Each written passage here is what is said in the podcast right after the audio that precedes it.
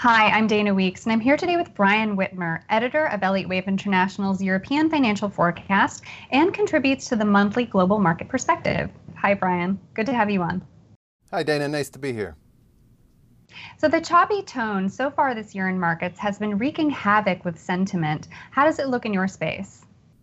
Well, it looks to me like the January-February sell-off was strong enough to really break the bulls' resolve, to kind of break that persistent near and long-term optimism that really persisted throughout 2016 and most of 2017. And I've got a good example of that with this chart. This is a gauge of near-term sentiment called the Daily Sentiment Index. We've talked about it before. It's just a daily survey of people trading DAX futures. And, you know, it's followed this typical profile, right? We look back here near market peaks. We see 97% bulls at the peak in November, 90% bulls at the all-time high in January.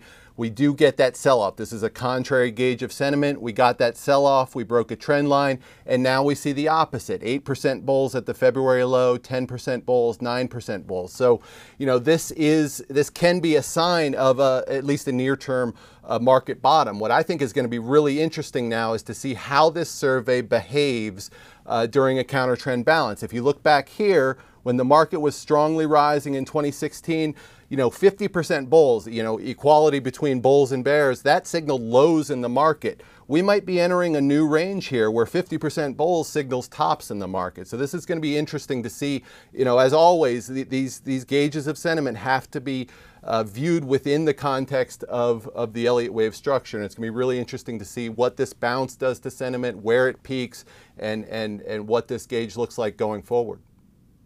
Is it a similar sentiment story in Europe overall, or is it more of a German story?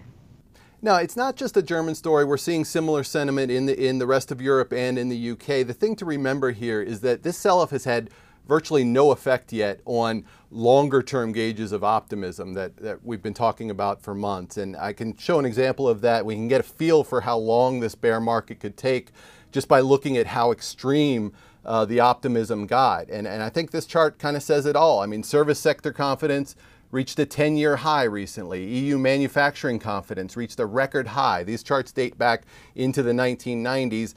This third chart is a gauge of an overall gauge of economic sentiment. That reached its highest level since September of 2000. And this business climate indicator down here, that's a survey of 23,000 companies in Europe, dates back to 1985. That also recently reached a record high. So, you know, even if you have a long-term investing horizon, I think you really still need to pick your spots. And now is not the time to be thinking about getting into the market. It's a time to be thinking about getting out. So, Brian, the economic landscape looks good. Why are you bearish? Because the economic landscape always looks fantastic at market highs and it always looks terrible at market lows. That's sort of the essence of wave forecasting and forecasting with socionomics, is that the market leads and the economy lags, culture lags. Let's flip over to credit. Are danger signs flashing in LIBOR OIS?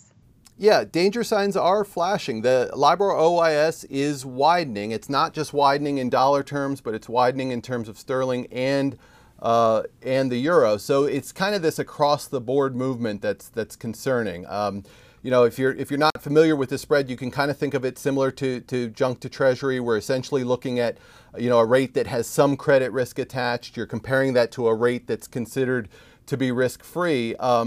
But, you know, basically when the spread widens, it signals that credit is getting tight. And that's not, you know, by itself, that's not a big danger. But, you know, given what we see in the wave structure, given what we see in sentiment overall, you know, given that these spreads signaled the crisis in 2008, you know, we watch these pretty closely. And LIBOR OIS, it's a nice market signal. It's far more useful to watch something like this spread than it is to, you know, try to guess what the ECB or the Fed is going to do at their next rate meeting. One last question, Brian. The potential for tariffs and trade wars seems to be growing. Is this a U.S.-China story, or is the risk here more global? It's an isolated story right now. If markets continue to fall, it's definitely going to be a global story.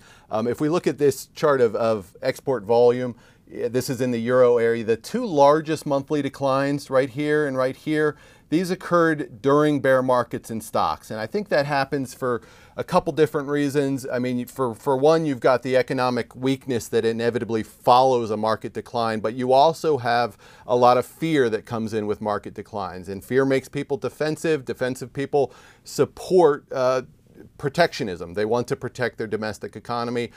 In the future, I think when this next decline comes, this fear, this defensiveness is going to make what's already a bad situation in trade much, much worse. Brian, it's always a pleasure hearing from your perspective. Thank you so much for your time today. Thanks, Dana. Thanks for having me.